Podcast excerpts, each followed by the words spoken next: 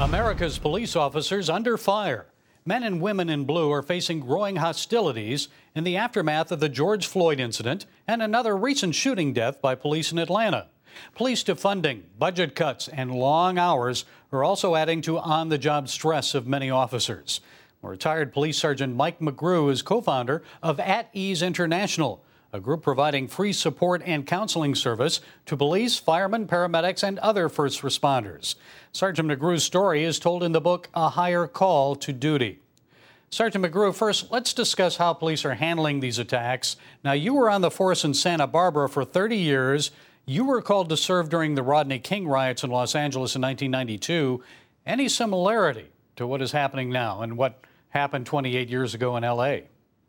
Yeah, there's a lot of similarities. Um, and in the Los Angeles riots, the, the, only difference was it was more localized, so it was here in Southern California.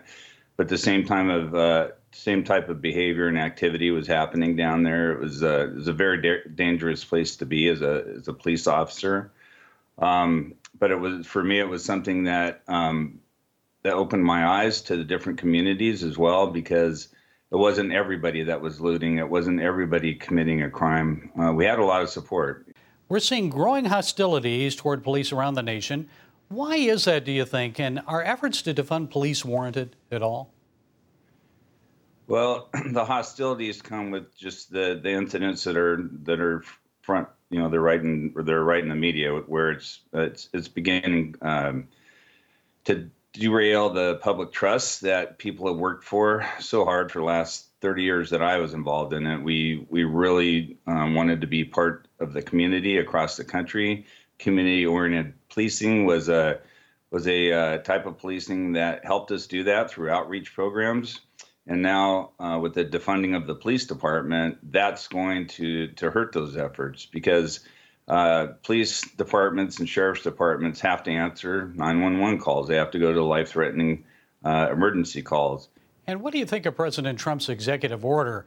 He's setting guidelines on best practices for the use of force, also requiring the sharing of information about officer misconduct and using social workers in nonviolent situations. What do you think of that? I think some of those things have already happened. Uh, social workers, um, I they are used quite a bit, uh, but there's times where they can't, and they call us. They call the police in to to uh, to help them out in dangerous situations. So yes, if you can use a social worker for a child uh, neglect case or something like that, but there are also um, criminal activity that happens around it. So I, I don't know that you're going to see that happen.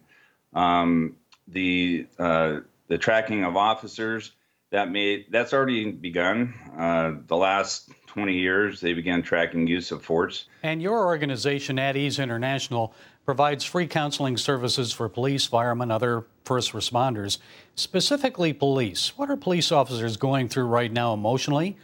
Well, policing itself uh, involves layered stress that sneaks up on the on the people doing the job.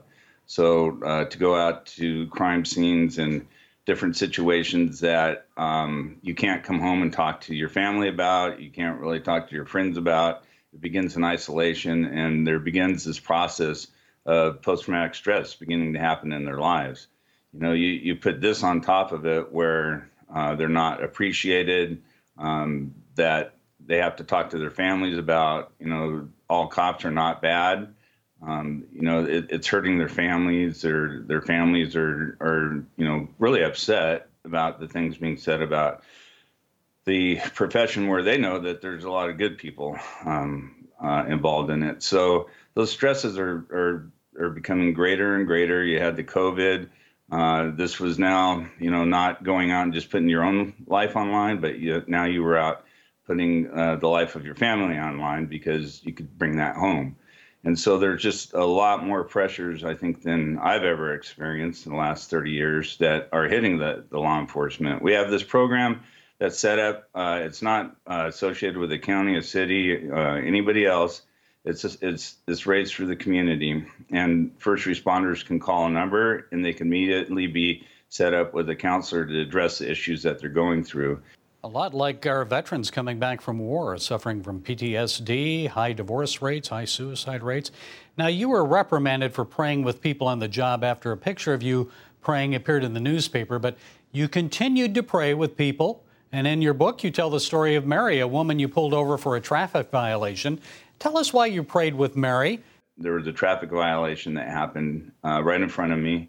I pulled the lady over, and as I was uh, speaking to her, she began to cry and I knew that it wasn't about the ticket. So I asked her, um, you know, why she was crying, and she told me that she had just come back from the doctor's office and that she was told she has cancer.